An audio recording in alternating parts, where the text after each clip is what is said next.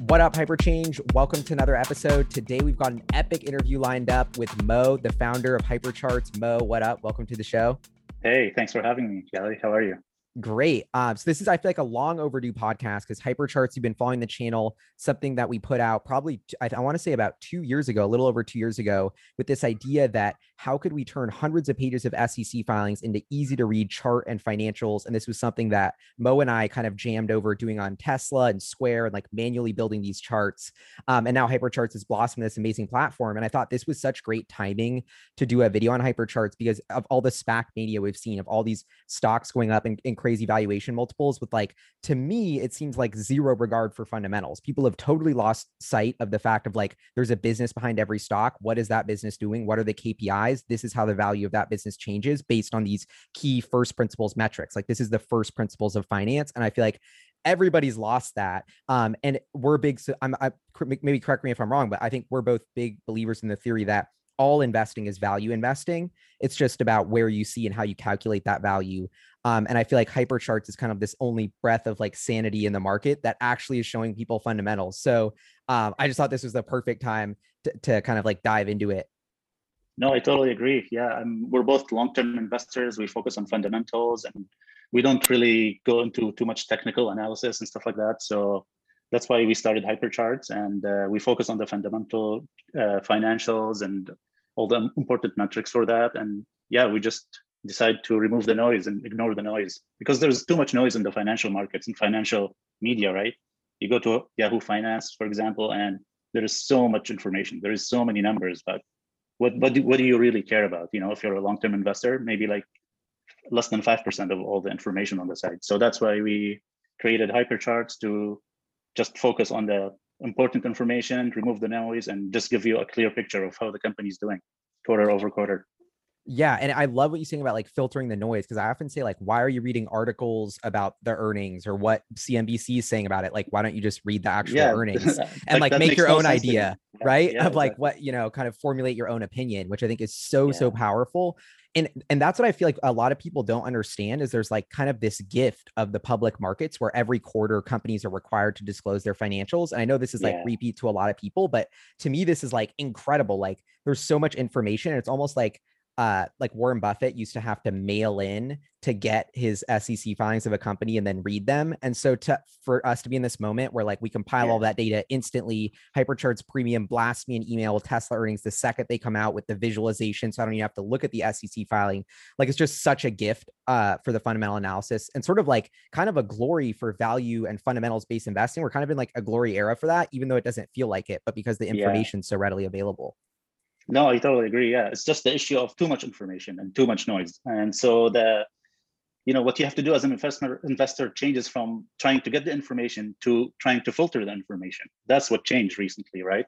And now let's walk through one of the pages. Obviously, Tesla, like, are you know, that's my maybe probably one of your biggest yeah. investments too. Like, so that's the yeah. page we spent the most time on, and, and was the genesis of of hypercharts, and was also like so many people are misunderstanding the company and not looking at the growth and not kind of understanding the trajectory. And there's so much value in seeing this over time. Like, even just from this the charts I'm looking at now, like vehicles delivered over time, like this didn't exist anywhere. And the amount of insight I can draw about Tesla's business of like, you know, isn't uh, like in 2018 or 2019, like isn't Tesla Tesla failing? Like, isn't all this going wrong? And you could have just looked at this chart of like every single yeah. year, it's like skyrocketing to new record high deliveries. Like, it's just kind of like this first principles approach of like, actually, I think Tesla's doing pretty good. Like every quarter they keep uh they keep growing and stuff like that. And so exactly, yeah.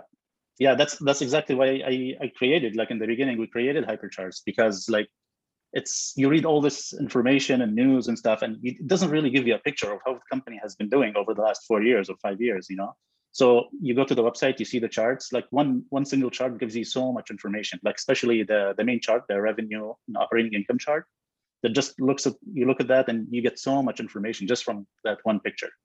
Yeah. So, and yeah. and let's break this down because I love the way the flow of the revenue and operating income chart work because um, it's like okay you start with every business how much are we going to sell what is our top line and then you have you know a little bit of accounting rerun here but then you have like the gross profit you know what's the profit after the cost of just that good and then the operating income and this is something we thought a lot about was it like do we use net income versus operating income i i was always pushing for operating income because to me that's like the most true intrinsic earnings power of the company not filtered by taxes or that interest payment like exactly, i want to know yeah. the core earnings power in that moment that's that's most true to, uh, to the company and so that's why we see it and you can see like even in this tesla one you see how it like goes 10 billion flows on the top line after all the costs for those cars they built they got 2.1 billion and then after paying for you know expenses and offices we had 600 million and that was profit and just instantly you see that flow um, and i think it was I don't know. I, am just such a big fan of that, and and the way the uh, the cash flow thing works as well to show the capex as a negative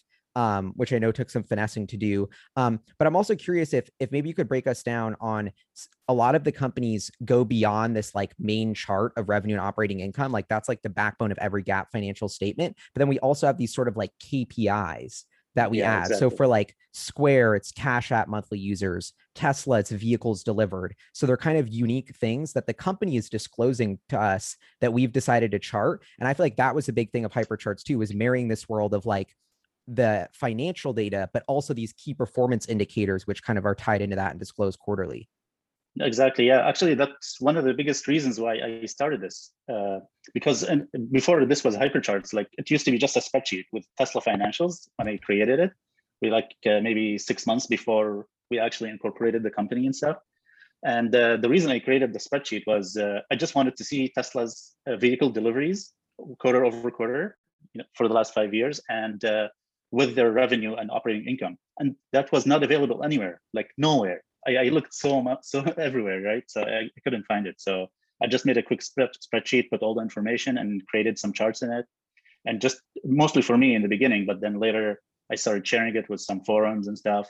And then I shared it with you and then we went from there. But yeah, that's exactly the reason we I started this because you know seeing the vehicle deliver deliveries with with the financials in the same flow and like gives you a, a better picture of how how the company is doing. Or in case of uh, square seeing you know the gmv and the cash app users with the financials also gives you some like correlations that you might not be able to see otherwise you know? And most most financial uh, you know media just gives you focuses on the financials. So like if you go to yahoo finance you you you won't see any like specific business metrics right? You'll have to go to Tesla specific websites or you know forums or something to see those that information. So yeah. putting the two together is one of our biggest selling points. And and the other thing is the in- integrity of the data. Like we spent so much time early on, like manually scraping this data and putting it in there, and like that it, because yeah. you you look at these services like cap iq and stuff and they're like you can pay a ton of money for access to the sec data and then we go into the cash yeah. flow data for q3 and why is it the nine month number oh because the sec filing only displays a nine month number and their code just pulls right. that and it's all their cash flow data is wrong for every company and you're like and i'm like we're like no like this has to be right that's the whole point yeah. like these are the facts so i know hypercharts like we started with two companies which is or I th- guess it was Tesla and then Square. And then when we launched, there was like five, right? Like when Apple, we launched, it was five, Google, yeah, Amazon, exactly. and now there's over 200, which is incredible. Like you crushed it um and now there's so many companies but i also think it's important that like we only added companies that we thought were relevant that we thought were super like hyper change in the category and it's so much burden like i'd rather have 200 companies with every number accurate that you can trust versus every single company but like at least there's a couple numbers wrong with everything and it's not perfect so exactly, i kind of love that and even like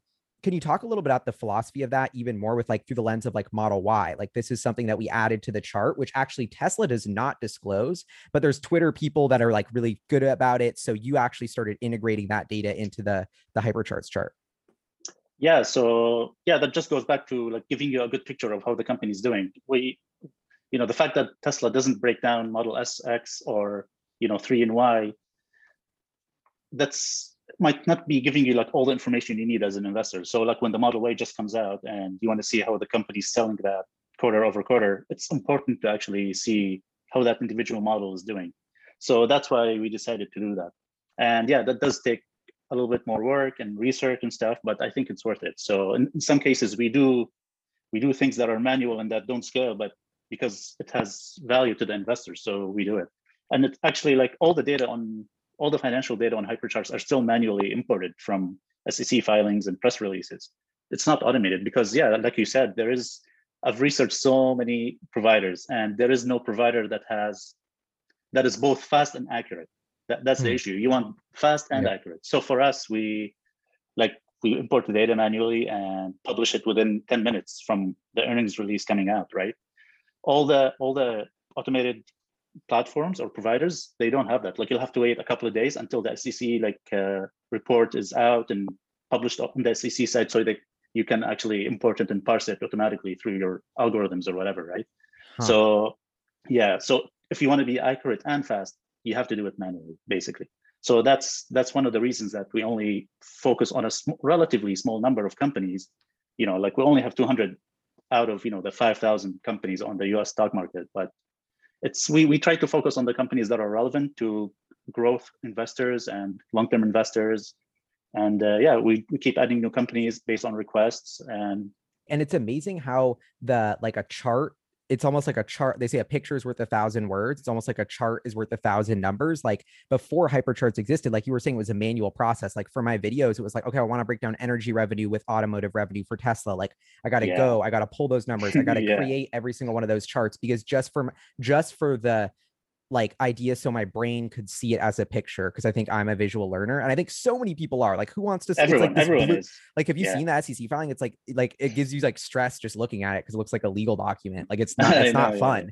but hypercharts yeah. is so fun and I love the clickable like removing thing like that's just removing like one segments, of my yeah it's just like so like such a good feedback like i'm i'll show people now with like but um yeah so for me that's it's kind of unlocking this like amazingly beautiful thing and i almost wish it was more ubiquitous like i know hypercharts is the api to let people sort of integrate this data but um i wish it was more ubiquitous and i'm kind of like i don't have a good answer for why people don't care about fundamentals or it seems like less and less they do um yeah. but i don't know what what's kind of your take on that like how do we educate people from this sort of spac like i just want to buy something to get money because yeah. it's a meme stock versus like there's a business let's do fundamental analysis like why are we so disconnected from that yeah, that's a tough one. Uh, I'm not sure. It's I think uh, like over the last five years, a lot of uh, new investing apps and platforms like Robinhood made it so easy for people to invest that the barrier to entry is so low now that pretty much anyone can do it, right? So when you bring so many new people to it, a lot of them are not experienced or you know don't really know what investing is, right? So they think that you're just supposed to buy something and if people hype it up and you make, make, make money that's what investing is right? So it's just so many people are so new to it that like they haven't really learned what long-term investing is or how to do you know fundamental research how to do that or you know so it's just about educating them and uh, like through your channel for example and uh, just trying to explain the process of how you you know assess companies and how you research your investments and but yeah, I don't have a good answer for why like so many people do don't focus on fundamentals. That that is uh, the question.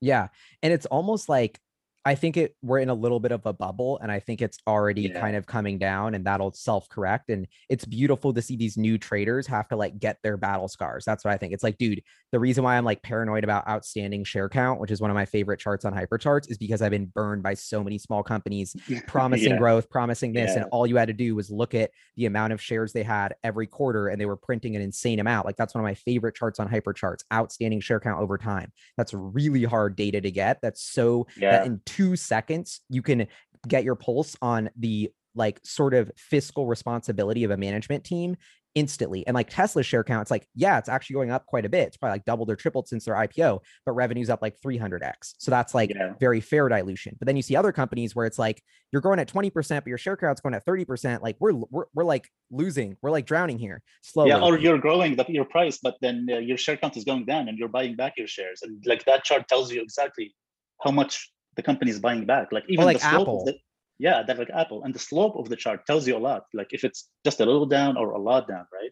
So yeah, that that chart gives you a lot of information right? Like if if you were to like say, okay, Apple share counts decreasing, it went from 4.4 billion to 4.2 billion. That's a you know what is it, 10 percent, five percent number, and then okay, that's is that better than the seven percent number last time? But then if you look at the yeah. slope of that line, like you're saying, all of yeah. that data is instantly understood by your brain. So exactly, it's almost yeah. such an incredible like um like it's uh, okay this is kind of a whack analogy but it's like okay we have the smartphone which is like the data straw right? You have to like go get your sec filing you have to pull every number manually. It's like the most tedious slow process and hypercharts neuralink in it. Like obviously we're biased but it's like bam like all the data is right there and i understood it instantly. Like the data no, flow. It's, it's true. Yeah uh, like yeah. is, is the, incredible.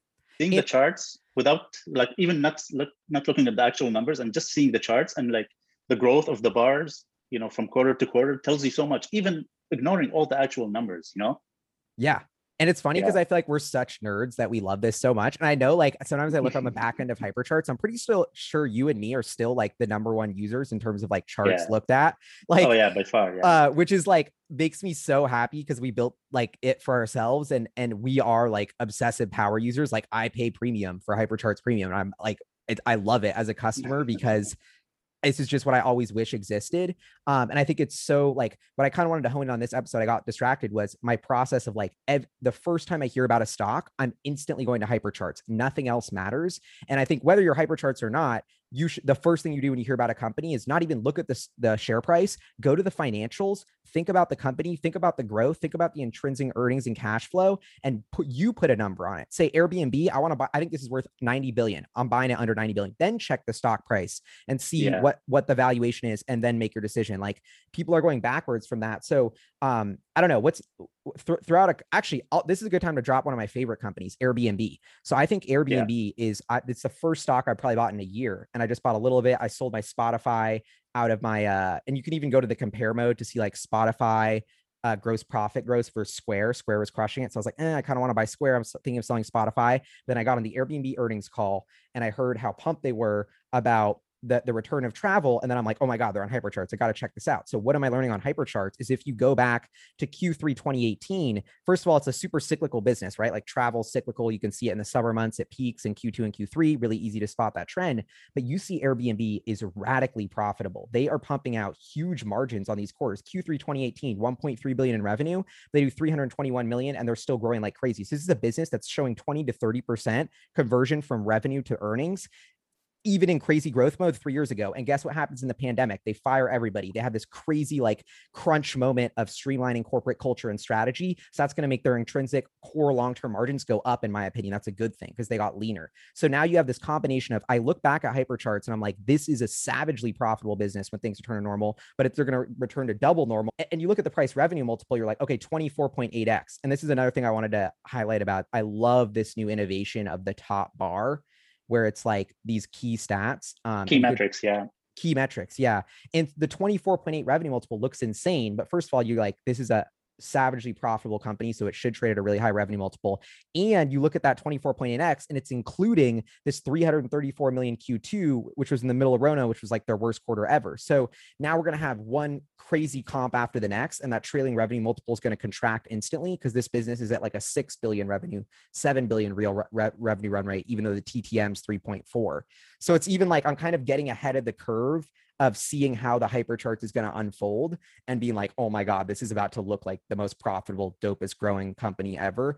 And the last thing I wanted to mention about this Airbnb page, what I th- thought was super interesting was like, okay, how fast were they growing pre pandemic? I thought would be really interesting to see to kind of because I don't know, Airbnb, like we didn't know their growth. They were private. We didn't have access to their financials. You assume it's fast growing. And I thought it was kind of interesting that their revenue growth was like 30, 31% super consistently pre Rona, which is a little bit slower than I thought but I don't know. I thought that was a really interesting thing. So I when when it gets back to normalization, I expect Airbnb to return to like around that 25 to 30% growth unless experiences really take off.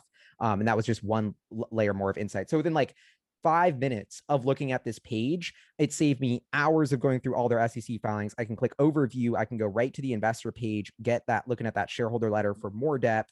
Um, so it was just so cool. But I'm getting a little sidetracked. I'm curious. By the way, uh, by the way, one, one thing related to Airbnb is we had their financials on the site even before they IPO because uh, because you know the fact we, that we do this process manually allows us to actually enter all the data before the company goes public. So that's another advantage of the way we do it. So the popular companies that you know send uh, register with the SEC with their, their S1 filing, we can actually go through that filing and uh, extract all the information and put it on the site. So the investors can actually see this information and decide if they want to go on IPO day or not, you know? So And like Coinbase. I think WeWork, uh, you've been doing this, maybe even Palantir, like all the dope new IPOs, Lots, lots Uh, of companies, yeah. wh- which has been so. I, that's actually one of my favorite features because that's always what you do when you get the S one is run to check out what's up with it. So for them to be on Exactly. hypercharts is like, um, and so tell us about this top bar because this seems like a very simple innovation, but I'm sure you thought a ton about it. And it's it- as just a user of hypercharts, like it popped up and I've been loving it. It just sums up even more. It's like a hypercharts of hypercharts almost. Like yeah, like it's a super condensed uh, financial information for the company. Like four, uh, three numbers give you so much information: trailing 12 month revenue, uh, revenue multiple or the PS ratio, and revenue growth year over year for the most recent quarter. So the revenue makes sense because it's the revenue, and you want to see how much uh, revenue they made over the last year. But uh, the reason I focus on the revenue multiple, you know, revenue multiple is one of the main charts on the financial charts page. We also have the price to earnings uh, ratios and other other uh, ratios on the compare page, but it's not part of the main financials because like I'm, I'm a really huge fan of revenue multiple or PS ratio because the way I see it, revenue is is how much value the company is contributing to the world. And then your valuation is how much the world is valuing you, right? So that ratio applies to all companies. It's if you want to look at like price to earnings ratio, for example, it's that doesn't apply to all companies in all stages. It's like a selective metric, right? Like if a company is just getting started and uh, you know they have a negative negative earnings, then you can't really look at price to earnings ratio, right? And you, then you have to decide when when does it become a, a good metric to look at, you know? While price to revenue makes sense in all stages. It's a universal metric, and you can compare it between companies, between categories, between met- between segments. You know, so that's why we we focus on that metric. And uh, you know, and from there we also show the growth because uh, you want to see, uh, you know, year year over year growth for the most recent quarter, and that's that's an important metric as well. So those those are the three top ones. Yeah, because you the, your your brain's like, okay, I'm gonna look at the revenue multiple and see if the growth is starting to justify that crazy multiple, kind of. Exactly, Um, exactly. Dude, that, and I what you said there in the uh, beginning about revenue being the value you contribute to the world, like that's such a genius way of summing it all up. It's like it doesn't matter how much profit you're making on the back end of that. That's your thing to figure out, Exactly. right? That- it's that's like an internal metric. Yeah, exactly. That's an internal metric between you and your employers and your investors. You know, the, the world doesn't really care if you're profitable or not. it's like how much did people pay for your thing? Yeah. that's how much value you're creating and that's and, and it's um yeah man i think that's so so useful and it's been like so easy. What i love most is when cl- clicking through different companies to see amazon you know they're growing at 44% last quarter only 3.9 times like and then instead of saying like uh, you know apple 6.5 times but 53% growth and instead of saying like off the bat that's really cheap or that looks really expensive like i love one of my finance professors said don't buy ask why. It's almost like no this isn't cheap or expensive. There's a layer of insight here. Why is amazon you know is, is the growth just spiked up? Because of covid is their margins long term not going to be that good? The market is telling you so much by the valuation. Yeah. um and that's what i kind of love about hypercharts is hypercharts to me helps you kind of solve that mystery with every company of why does the market think this is worth so much for dollar in revenue? Why does the market think this is worth so little for dollar in revenue? And not that it's right or wrong but it's almost like um I don't know. I, I I kind of love. Eh, do you have any thoughts on that kind of mentality of just not saying the market's wrong, but kind of understanding from the market? I think it's because there's too much noise. Like when it goes down to it, it's there is too much noise. So a lot of investors don't focus on the right, right information or the right metric, and they get distracted by other, you know, by other metrics or by stories that got spun up by financial media. You know, so it's I think it's really related to that. You know, like if you if you for, for Tesla, for example, the the mainstream coverage of Tesla is just poor quality. Like that's the best way I can say it. So like That's yeah yeah yeah like you don't really get much knowledge from just covering reading about tesla on cnbc or you know all those other mainstream financial websites right so that makes people not focus on the right metrics you know so and like the safety data for Tesla too. That's like a page that we added. That's a KPI that Tesla started doing, which even Elon actually had a tweet like correcting one of our things a long time ago. Do you remember that?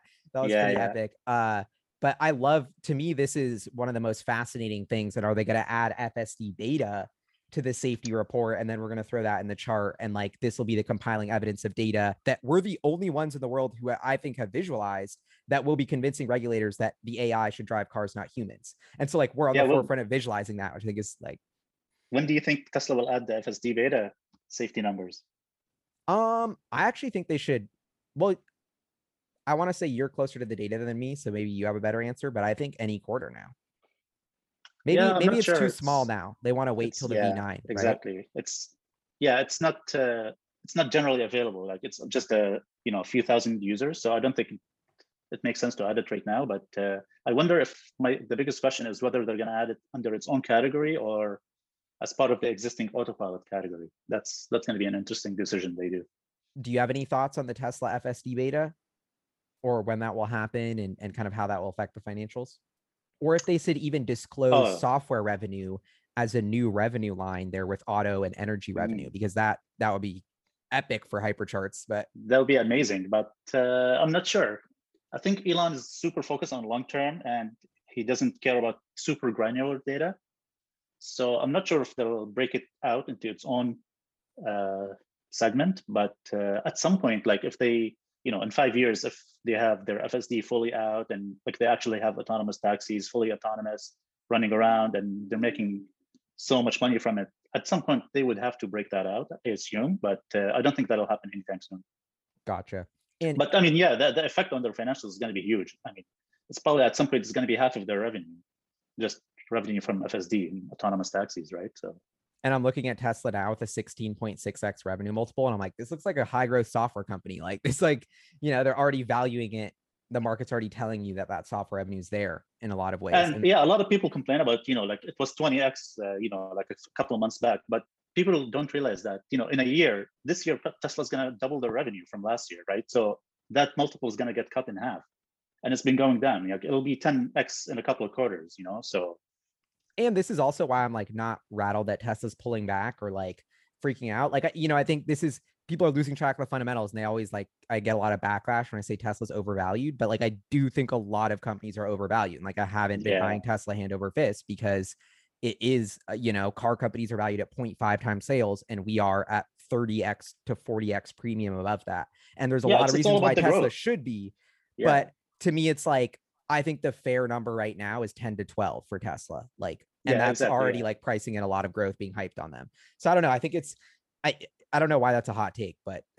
But uh, there's so many other companies that are valued at even higher multiples, right? Yeah. So that's why it's valuable to like compare those uh, on the compare page. You can compare those multiples between companies and compare the multiples over time too to see how they're changing. So and, and it's also nice of like I don't know. I feel like an old person being like in my day, but like in my day, there was a SaaS company at nine times sales, and you're like, oh my god, that's absurd, dude. Yeah. Like, yeah. and now it's like every company is at 15 or yeah. and you know, or SaaS or at 80 times sales. So it's like yeah, Zoom is like I don't know 50x uh, or something. I, yeah. I haven't checked recently, but yeah. And that's another layer of insight that just from clicking to page a page on hypercharts, looking at that top number, I'm instantly gathering this pulse of the the entire market ways valuing every SaaS company. Oh, Okta is this, Zoom is that, and so it's yeah. like amazing. Uh, and so on that kind of note, I'm curious. Hypercharts expanded to 220 companies. We added Bitcoin. You added ETH with all the ETH KPIs, getting into crypto. Um, you know what what's kind of next for for hypercharts and and actually i do want to give a big shout out to all the hypercharts premium customers because for 10 bucks a month yeah. you get premium i think it's like an amazing deal and it's it's like the grassroots thing of like you're supporting hypercharts to keep investing in more stuff and i love the track record of hypercharts like expanding all these epic features like it's been so cool to watch so i wanted to give you an awesome shout out for that mo and to shout out to the customers because it's like we kind of built it together with them by them supporting. Oh, yeah, exactly. Yeah. So, I have a huge appreciation for our customers and just supporting us from the beginning and, you know, suggesting features and requesting companies that I, I'd like that to continue, you know? So if anyone hearing this and, you know, they want to like see a company covered on Hypercharts that is not right now, just suggest it on the website. And uh, we regularly add new companies based on how, how popular they are and how, how many people request it. So yeah, that was sure. really cool. It was like a crowdsource, like the most people want this company, we'll add it. And that yeah. was a cool way to kind of yeah, the reason we did that is because the process is manual. So we, we can't just add any company anywhere request, right? Like if there's just a company that only one person is interested in, you know, it might be tough because there are resources that we have to put into updating the, the financials the first time and then updating it on a regular basis. So doing it by popular by popularity makes us helps us you know spend those resources efficiently basically right? So Yeah. And I know there is there any new features that you want to talk about or on the roadmap? so we uh so we recently like just last week we uh or like two weeks ago we added uh, the top 100 crypto cryptocurrencies. So that's a good Oh, one. really? that, that's been requ- that, yeah that's been requested a lot. So there's now a, a new all crypto page. You can go and see just price and uh, market cap data for the top 100 and the homepage shows you the cryptocurrencies and companies and regular companies mixed in in the same table. So you can actually like compare uniswap to you know like whatever uh, other companies you know or so that that that also gives you some information that you don't really see anywhere else. So like if you go to the homepage and just scroll down through the companies like there are cryptocurrencies in there. It's all sorted based on market cap and you can actually compare companies to cryptocurrencies wow. which is kind of interesting yeah dude i i love i'm like i didn't even realize this but i'm checking out it now and I, it looks so so cool and i love how the world of stocks and crypto merging that's why hypercharts is so dope it's like this is finance screw the rules that these are different assets like these are merging they're kind of Yeah. competing you know bitcoin's going to eat the banks um and on that note I, you're a coder so what's your quick take on bitcoin eth are you long both of those you got any doge like you know we're gonna open a can of worms. Uh, yeah, yeah.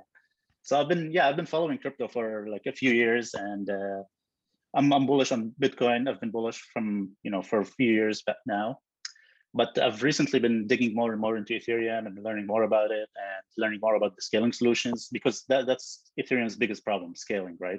There is so much demand for the network that it like it, a lot of people can't use it. The, fees are too high you know, and like Ethereum gets a lot of criticism, criticism fairly that the fees are too high, which is true, but so many people see it as such a negative thing, but it's actually positive. That means the network is so good at what it does that there are so many people that want to use it, and that's why the fees are high.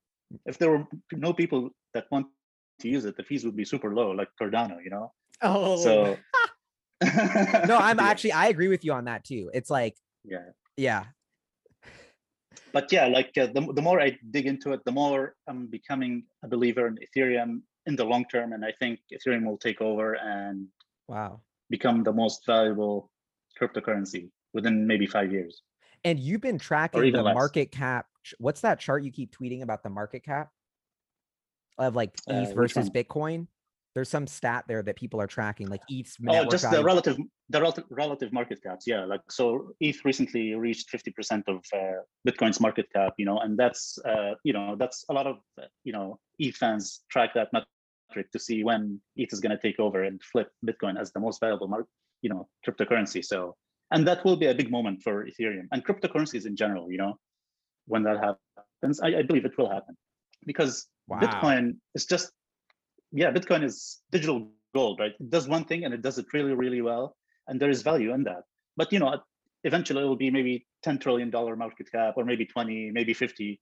But for Ethereum, the total addressable market is so much higher. You know, having smart contract uh, contracts native on the on the blockchain is just you can do so much with it. It's it's like ten times the addressable market. You know, like Yeah. I, I could totally see a world, you know, in 10 years where Bitcoin is, you know, 50, tr- 20 trillion or 50, and, you know, Ethereum is 10 times that, you know? So, mind blown. And it's like I, I once heard that Ethereum was kind of the limit of Ethereum was like it was a bet on like human creativity. Like what how creative can we be with this technology? It's like unlimited, you know? And I love ideas like that where it's just like and so yeah, and it's big not just finance, you know, like uh, people talk about the store of value and all of that for Bitcoin, but sure, uh, but, you know, once you have smart contracts, contracts like that opens a whole new world, you know, like there is so much value in smart contracts, like, you know, DAOs. DAOs will be a huge thing for humanity, right? And Bitcoin can't do any of that, right? You, you need smart contracts for that. So you're going to have organizations and companies structured as DAOs, and uh, there there already is, right? So th- that that's a big part of it. It's not just finance, right? Like people talk about DeFi being a huge thing on Ethereum, which it is, but eventually I think it'll just be a small part of Ethereum. It'll it won't be the biggest thing.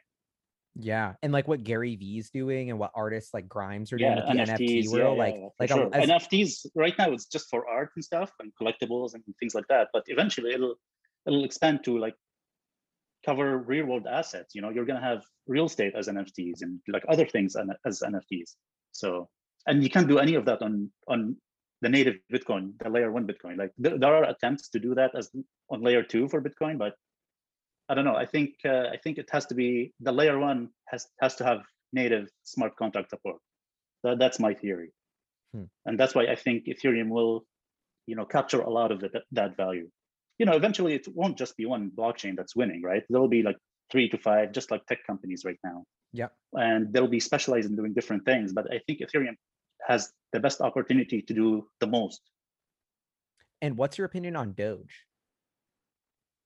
Uh, I don't really have a strong opinion on it. It's a meme. It's funny. It's, but uh, yeah, I. Is it a? Because I, I have a, I have a. You're keep on. Uh, but yeah, but I was gonna say that was the case. But now that Elon is getting involved in it, that changes things or might change things because depending on how much effort he puts into it and really tries to push it, like it could go a little bit more mainstream and become like an actual medium of exchange. You know, like people would start paying with it. So that that could happen. It could be, you know, a successful blockchain that people use to actually pay for stuff.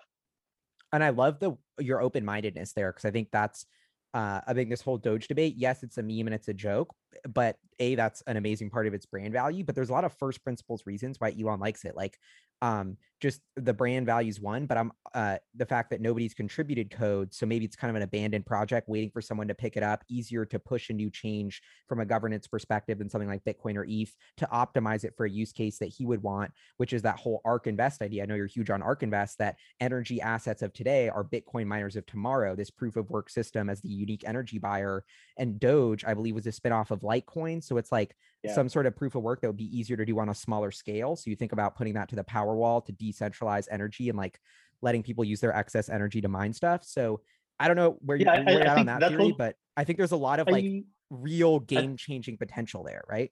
Yeah, as far as the energy is, I think that is a factor that will be a factor in the in the near term. But I think long term, like 10 years plus, I think proof of work, that's just me. Like this is not just my opinion right now, but I don't think proof of work will last too long. I think, yeah, other consensus mechanisms will overtake it, like proof of stake and other other consensus mechanisms. Because even if it's all renewable energy, even if that was the case, you're still spending all that energy to to to secure the network, right? But if you if there was an opportunity to secure the network with you know the same security but with much tenth or even one percent of the energy, why would you not do it? We're still open on that, but I think that is a factor. Yeah, and the question is, can that be done? Because it's like, well, if there's one tenth as much energy and we're all staking ETH, then it's like, well, isn't this moving to a more centralized system where all major players are controlling these pools, which is kind of the opposite of crypto? Uh, there's like a lot of weird I, theories of, or is that not going to? I, in my opinion, I don't think that is the case. That a lot of people say proof of stake is more centralized. I don't yeah. think that's the case. Okay. I, I don't think one of them is more centralized than the other. I think how the like how the game theory plays out matters. You know, so in case of Bitcoin, like there's already mining pools that are, you know, covered like 70% of the hashing rate, right? Big mining pools. So it's already kind of centralized. You know what I mean? So yes, in proof of stake, you can have uh, you know like staking pools that are also covering 50% of the of the hashing rate, but I don't think that matters. And I think uh, the way hmm. Ethereum is doing it, uh, like they're really focusing on allowing anyone to run a node and do proof of stake from a laptop, right? This is one of the biggest thing that people don't pay attention to, to on Ethereum. Like the ease of running a node is a big, big thing in Ethereum and for Ethereum developers, right? So they're really focused on that and they want to make sure that anyone can run a node because that really helps decentralization. So that's one of the factors that why I'm really bullish on Ethereum because they're really focused on just decentralizing. And I think decentralization is, is the most important metric for a blockchain, you know? So we'll see how it plays out, but uh, I think Ethereum will end up being more decentralized. Wow. Dude, I I'm so happy we got on this crypto tangent. Honestly, yeah. I love. Yeah, your, I, I it's kind of learned like, yeah, yeah. And it's, it's it's very nuanced. That's the thing. It's like a lot of people just say, okay, proof of work is this or proof of stake is this, but you can't generalize. Like you have to look at the specifics of how it's implemented, how the nodes are implemented. Like you can make a proof of stake system that is completely centralized. You can make a proof of work system that is also completely centralized. You know what I mean? So it's just about the specifics of how it's implemented and how it plays out and how the community, what values the community, you know, like really care about. So th- that that's my theory. And and it's so amazing that this is why I'm so bullish on crypto is the pace of innovation of all these technologies, whether it's Bitcoin or ETH or Doge. It's like we're talking about yeah. huge movements, the world moving into it. It's only a one or two trillion dollar asset class competing with the three hundred dollar million dollar fiat or trillion dollar fiat, where no innovation's happening.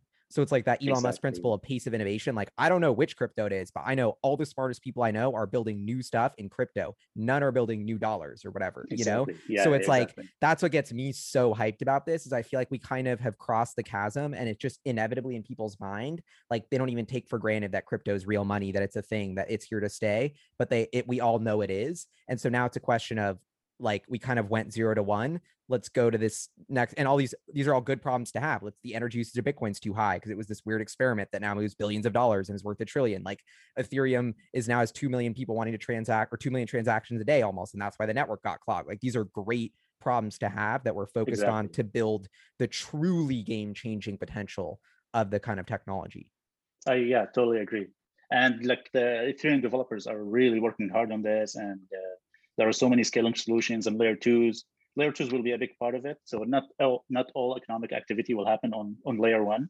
because you know the, the blockchain world is just too big. Like blockchains will do so much that you can't do it all on layer one, right? So even Bitcoin has the lightning and you know there's DeFi chain and other layer two solutions that focus on different things. So you know a lot of activity will happen on layer two. So that's also something to follow and something to pay attention to. Yeah, dude thank you uh, i'm gonna let you go now but thank you so much for the time yeah this, was, this was, a this was a lot of fun. We'll have to uh, have you back and do it again. And everyone yeah. should definitely check out hypercharts hypercharts premium if you want to support and mo on twitter to follow all the cool stuff he's up to. I'll make sure to put a link to your twitter below yeah and if you have any if anyone listening to this have any feedback for hypercharts features or like different charts or metrics they uh, they think should be covered please let us know. If you have any companies you want you want covered please go and uh, submit it to the website and yeah Hell yeah. And as a Hypercharts fan, dude, I got to say thank you, Mo, because I love Hypercharts and I use it and it's my favorite website. So I'm like, as a nerdy investor fan, like we have the Pokedex for like companies. I'm in the wild. Yeah. How many users do we have? How fast is it growing? I'm on yeah, my phone. Yeah. Like, I love it that it exists. Exactly. So thank you, bro. All right. Well, peace out, no everybody. Problem. Thank have you a great day. Me. Peace.